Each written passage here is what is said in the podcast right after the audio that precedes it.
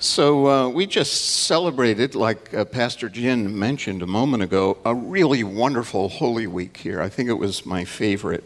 I say that every year, so I guess that's a good thing. And um, now, in our series, we're returning to Mark's Gospel. But, sorry, we're having to rewind the history and go back before Holy Week. Or actually, we're in Holy Week.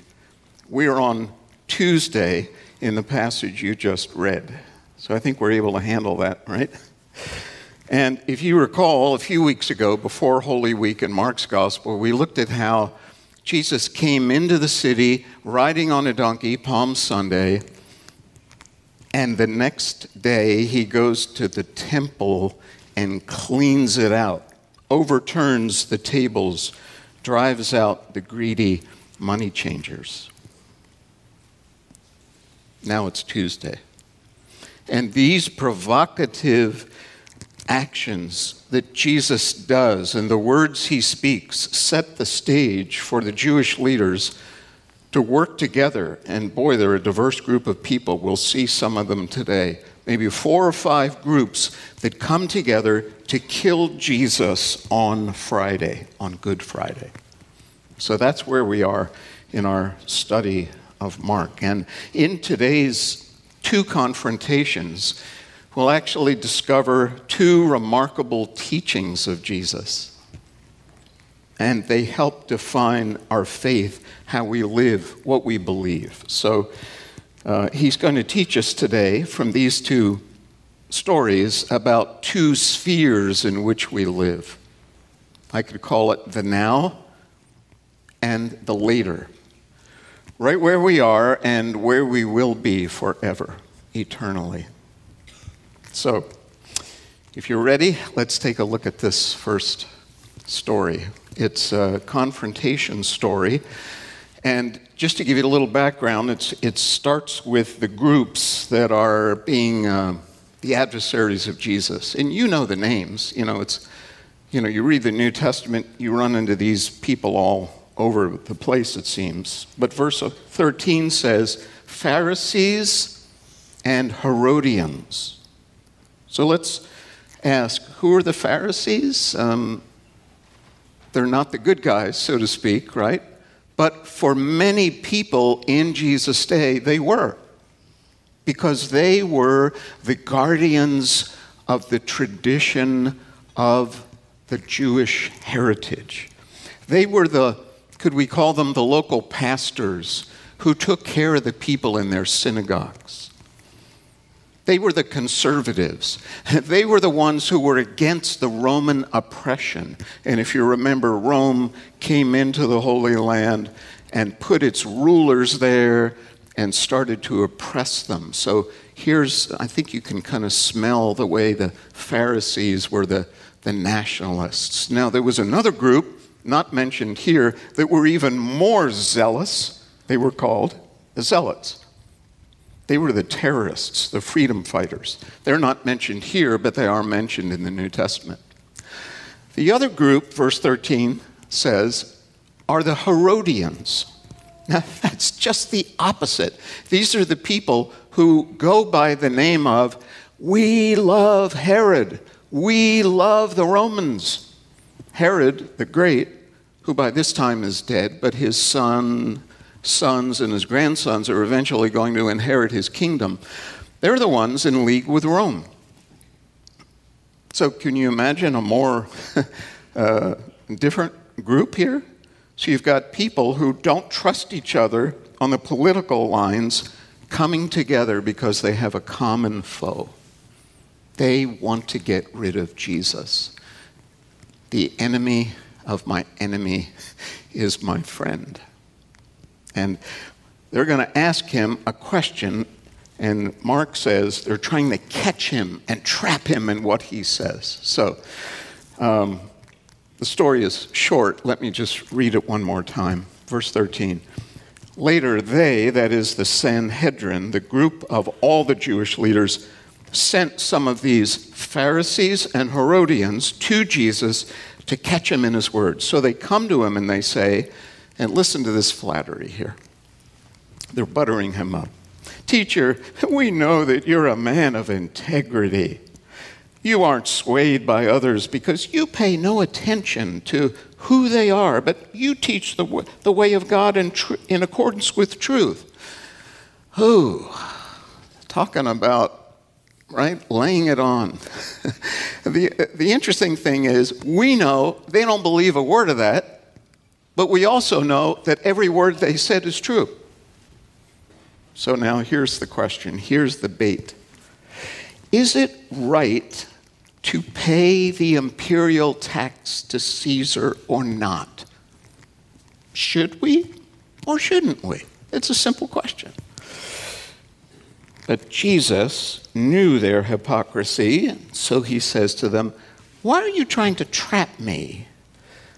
So now the master teacher turns it on them and says, Bring me a coin, a denarius and let me look at it. And they brought the coin, and he said, Whose inscription is written on here? Whose image is this?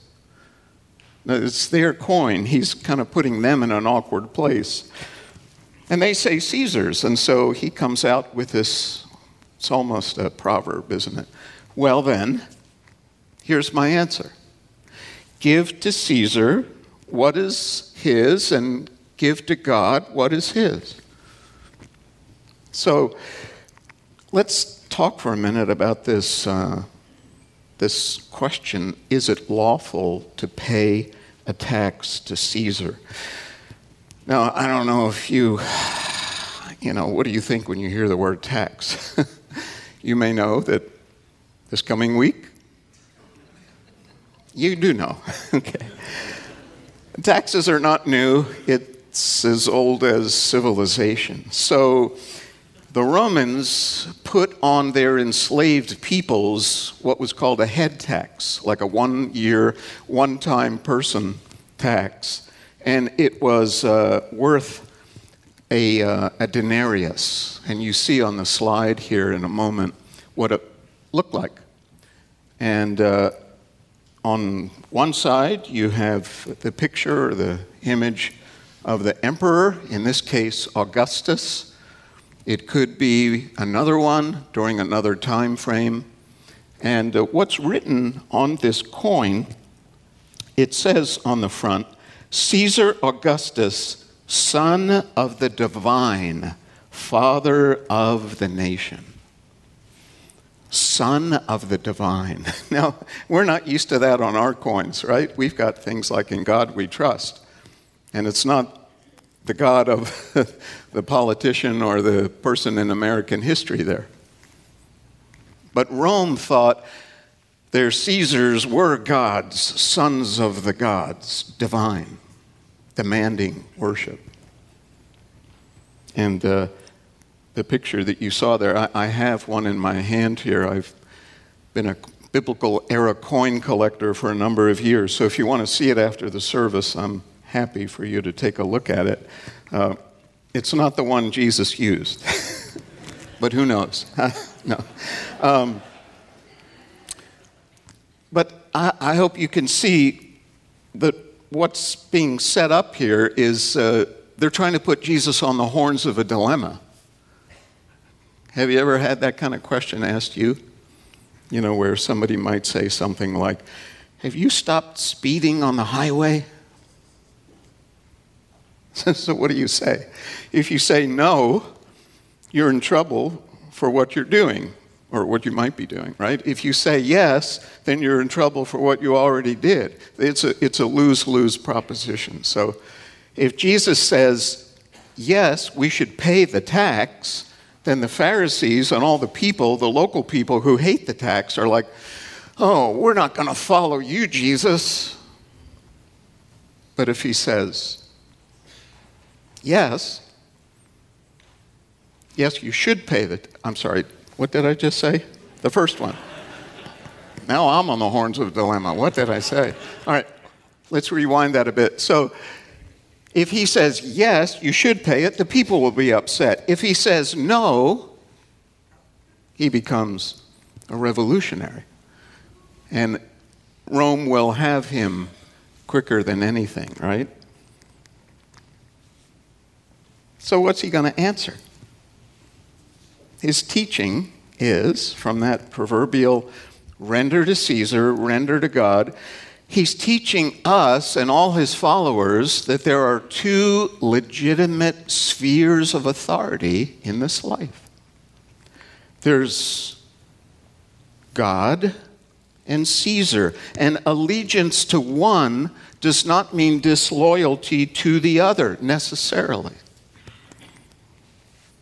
So, what this means for us and for all Christians of all time is what Paul says in Romans 13. He writes later than Jesus, Let everyone be subject to the governing authorities. For there is no authority except that which God has established. Even Rome, Paul? Yes, the authorities that exist have been established by God. Or Peter in 1 Peter 2 Submit yourselves for the Lord's sake to every human authority. So, for us, this means that we will, should, do pay our taxes. It means we obey our local ordinances. We obey our traffic laws. We exercise our right to vote. We pledge allegiance to our nation. And for some, it means serving in the armed forces to defend our nation. I hope we're all clear on that. As Christians, we are not rebels against our government. But on the other hand, it doesn't mean unquestioned obedience. Since Jesus teaches that there's two spheres and these are not two separate spheres like Caesar over here and God over here. Rather, God is over all and Caesar is under God. God deserves our total obedience. So, what happens when there's a conflict between God and Caesar? That's when we follow the example of what others have done before us in Scripture. Let's go way back to the Old Testament. Remember those Hebrew midwives who were commanded by the Egyptians kill those Jewish babies. And Exodus chapter 1 tells us they refused to obey. Or, especially in the book of Daniel, you have two accounts. Remember the three young men?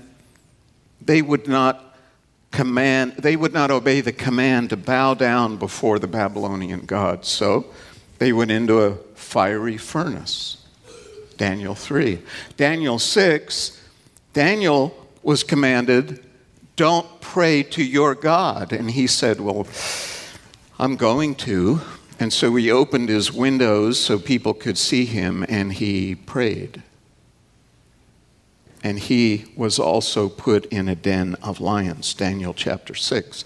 When you come to the New Testament, you see the same kind of pushback by the authorities in Acts chapter 4. The apostles were commanded to stop preaching the good news of the gospel about Jesus. You remember what it says there? They reply, Well, which is right in God's eyes, to listen to you or to him? See that? Caesar or God. So you be the judge. But as for us, we cannot help speaking about what we have seen and heard. Or the next chapter, they had the same kind of pushback, and the apostles were told by the authorities, We gave you strict orders not to teach in his name. And Peter and the other apostles replied, We must obey God rather than human beings. Acts 5:29. So, what did that mean? I don't like to bring this up, but I'm going to during COVID. What did it mean for us as a church? Well, if you remember, we obeyed our governing authorities that talked about closing our building and at another time wearing masks. Some of you remember, right? And why did we do that? We did it because the first thing we had in our mind was render to Caesar what is Caesar's. What's he telling us to do? He's telling us to value human life. And as Christians, we value human life even more than the society around us. So we thought, all right, we will comply on those two restrictions for a time. The elders prayed about it, talked about it. There was even a spectrum of ideas on the board. And we came to a meeting of the mind that said, here's where we're going to land. We know we're going to offend some people on this side and some people on this side.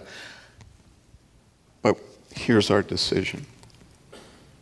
Now, if the government or the authorities would have forbidden any kind of meeting forever, well, then be assured we would have disobeyed the authorities and paid whatever consequences there would be. Maybe that will be in the future. I don't know. But these actions that we just went through produced two extreme reactions in, could we say, Christians in the West. Not just in our country, but wherever these restrictions were implemented. As I see it, there was one of fear based reaction that caused people to retreat and isolate. I'm not just talking about, like, you know, oh, we're not coming to church because we might get sick, but their whole mindset was one of protection, self protection, and moving into their home, so to speak, as their own fortress. On the other hand, there, there was a reaction of fight. We're not afraid, we're going to engage. And there has been a slowly growing Christian nationalism that even exists today, where people are saying, I don't care what the government says, they have no right to tell us anything. And between those two extremes, which I urge you to be careful, because no doubt some of you fall over here and some of you may fall over here. I think they are extreme reactions and non biblical reactions. We are called to engage the world. We are called to be involved as salt and light. And also, we are called to submit to our authorities. And somehow that has to be worked out on a case by case basis. Well, hopefully, I've stirred up enough of you. so maybe, maybe like Jesus afterwards, one group and the other group are going to say, Pastor Bill, what are you talking about? How could you? Well, give me a little space here. I'm not going to say, show me a coin, pull out a quarter. But it, it, it's, it, it's difficult. It will be difficult. Look, th- th- this was almost like a dress rehearsal a few years ago.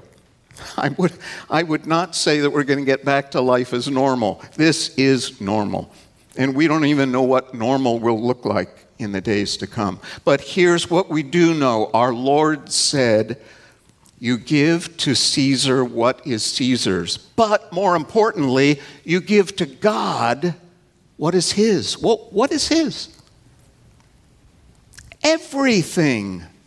Remember what Jesus told us if you want to follow him in Mark 8 34. Whoever wants to be my disciple must deny themselves, take up their cross, and follow me. Not, if you want to be my disciple, give me a denarius and go on your merry way. No. Total surrender.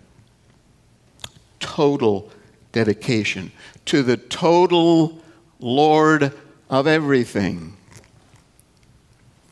God's authority is supreme, and we owe him everything. So when we recognize his lordship and submit to his authority, we really do give back to God what is God's. this demand brings us to the place where we really were created to be. It's the best place. It's where life is found, living with God now, and then knowing that the now will eventually become the forever. We're on the path to life. We don't apologize for that. We don't shrink back from it. We say, Lord Jesus, I am yours. And that's somewhat of what we see in the next challenge to Jesus' authority. Now, this next one is verses 18 through 27. Enter another group. So I've told you about two groups, right? The Herodians and the, Sad- and the Pharisees. Now, the Sadducees. Do you see it in verse 18? Let me talk a bit about them. This group of Jewish people were the elites. They were the priests who controlled the temple. And they loved the Romans too, because the Romans allowed the temple to operate as normal, which, if it stayed that way, increased their profits. These were the money changers. Remember? And the Sadducees also had a stripped down Jewish Bible, so to speak, whereas the Pharisees took the whole thing, our Old Testament, you know, from Genesis to Malachi. The Sadducees only took the first five books, the Torah or the Pentateuch, Genesis through Deuteronomy. And they didn't believe, it says in verse 18, in a resurrection. So they were living for the moment, much like people today in the West, right? Grab for all you can, because who knows what's coming after death. And what we see here is that these leaders, remember, they hate Jesus, they want to get rid of him. So this time they want to humiliate him by showing how ridiculous Jesus' teaching, like the Pharisees, about resurrection is. So they tell this story about a woman with seven husbands who were all brothers. Now, this story, I know it sounds kind of odd to us, but it reflects the Jewish law of marriage back in Deuteronomy 25 that said this If a married man dies without any children, one of his brothers is supposed supposed to marry the widow to hopefully produce an heir. Now, we don't do that in our culture today, but that was part of the law of the Old Testament to keep the lines and the 12 tribes going. And I know you know this from another small book in the Old Testament. The name is the name of a woman, Ruth, because Boaz marries Ruth because of this law in the Old Testament. All right, so they make up this story as if to say, Really, Jesus? Whose, this is verse 23, at the resurrection, whose wife will she be since the seven were married to her? I mean, talk about polygamy. This is, uh, right? So, Jesus, surely you're a fool to believe this. So Jesus replies, and he doesn't hesitate here. He says, Well, hold it. Are you not in error? Whoa. How, how, what kind of error do they have here? Because these were the elite, these were the know it alls, the powerful people. Jesus goes right at them at their heart and he says, You do not know the scriptures and you do not know the power of God.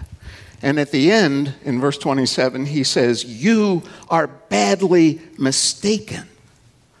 Wow. So, how does Jesus address them? Well, he, he does it by saying, You don't know the scriptures. And what he does then is pull out one of the scriptures that they believed in from the book of Exodus, chapter 3, verse 6. I am the God of Abraham, Isaac, and Jacob. Now, when God said those words to Moses in the book of Exodus. Abraham, Isaac, and Jacob have been dead for hundreds of years. So Jesus reads it like, not I was the God, but I am the God. They are still living now, Jesus says, and they're waiting for their resurrection. And for the power of God, what does Jesus say? In verse 25, he says, You don't understand what God is going to do. God will renew humanity by reordering our relationships in heaven. There will be no marriage in heaven since God's power will create just a brand new dimension. Human relationships will continue, but human procreation will be over. God's power. You don't understand that. James Edwards wrote a commentary on Mark, and I'm quoting from a wonderful sentence. He said, God's power to create and restore life bursts the limits of both logic and imagination. We can no more imagine heavenly existence than an infant in utero can imagine a Beethoven piano concerto or the Grand Canyon at sunset. You see how small we are? You see how huge God is? Let your mind wander in the creative majesty and mystery of God and what He will do. You Sadducees, you just don't get it. You don't un- interpret the Bible right. You don't understand God and His power right.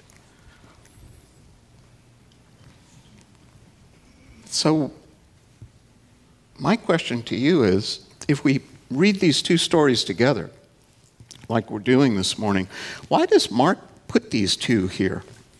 Apparently, it all happened on the same day, Tuesday of Holy Week. Jesus being attacked here, attacked there, and out comes one of his teachings, another of his teachings. Can we see a theme here? Well, I think so. I think Mark wants us to understand that being a Christian, following Jesus, means that we live in these two realms, now and forever. In the present, with God and Caesar, two authorities, and in the forever, with just God as our authority and Lord. Does that make sense? So, I take for me and for you what Jesus says to the Sadducees. Let's take this to heart. We must know the scriptures in order to live well now and forever.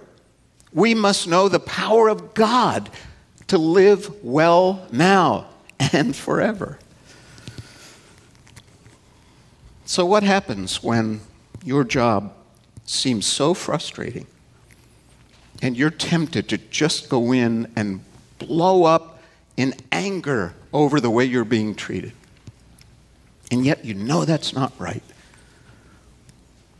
My challenge would be know the scriptures and know the power of God. What does the Bible tell me about unrighteous anger? How do I handle that? And what can God do in my heart to crush that anger so that it dissipates? It's not just know the Bible as if, you know, put it all in your memory bank and out will come the proper response, kind of like a computer, write a Google question. No, you can know the Bible well and still not know the power of God. Or what happens when your marriage is so fragile that you're starting to wonder what it would be like if you were married to someone else? Well, what does the scripture say about that? The Bible tells us that marriage is designed for one man, one woman for life. Which puts your mind in a frame that says, as hard as this is, I need to work it out. I need to work on me. Oh, but I can't change, and they can't change. You forgot the power of God to change people. You know, I was thinking, if I didn't believe in the power of God to change people, I think I'd be a carpenter like my grandfather was. Because then I could take some by fours and sheetrock or whatever and change them into something that I could look at and say, ah, that's done. But I can say, after being in the ministry now for over 40 years, I am in the construction business because I've seen God use His word and His power to chisel away at people's habits and hearts and lives. Not instantaneously, usually not, but progressively by God's power and grace. What happens when your child seems so hard to reach and get through, or, you know, disconnected, rebellious, maybe. You just feel like, ah, like, what does the scripture say about parenting? And it says a lot. You love your kids, and love means not just being nice, but it also means correcting them. But it means not giving up on them as well. But my kids, they won't, they won't change. They did this. The power of God in your heart and in theirs. Keep praying, keep loving. Well, what happens when you stop praying because you haven't seen the answers that you wanted, that you hoped for? Well, what does the scripture say?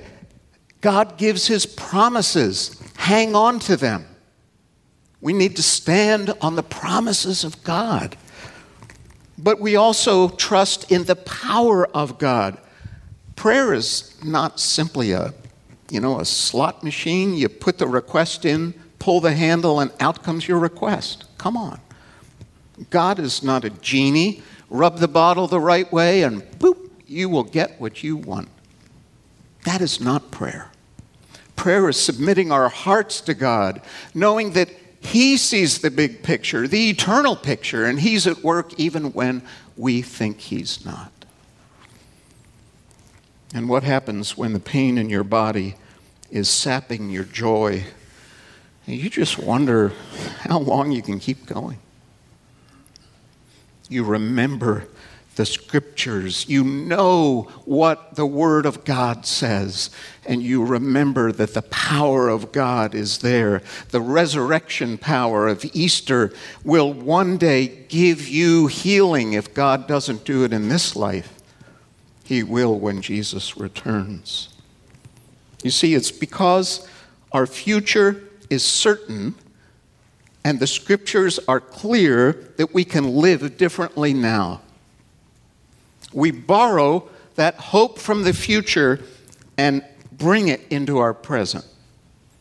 It's like some people rent and some people rent to own. you know the difference? And we are not just renting, we are renting to own. Every payment we make, every step we take with our Savior is just one more deposit down on that eternal inheritance reserved for us. So, dear friends, when, when life is good or when your days are terrible, if you're grounded in the scriptures and you're trusting in the power of God, you will stand strong you will be able to say, like that hymn that we sang at the Tenebrae service, when peace like a river attends my way, or when sorrows like sea billows roll. Whatever your lot, God will teach you to say, It is well. It is well with my soul. And Father, that is our prayer right now that the words of Jesus would remind us to trust in the scriptures and in your power. May we be followers of you now and forever. In the name of our Savior, we pray. Amen.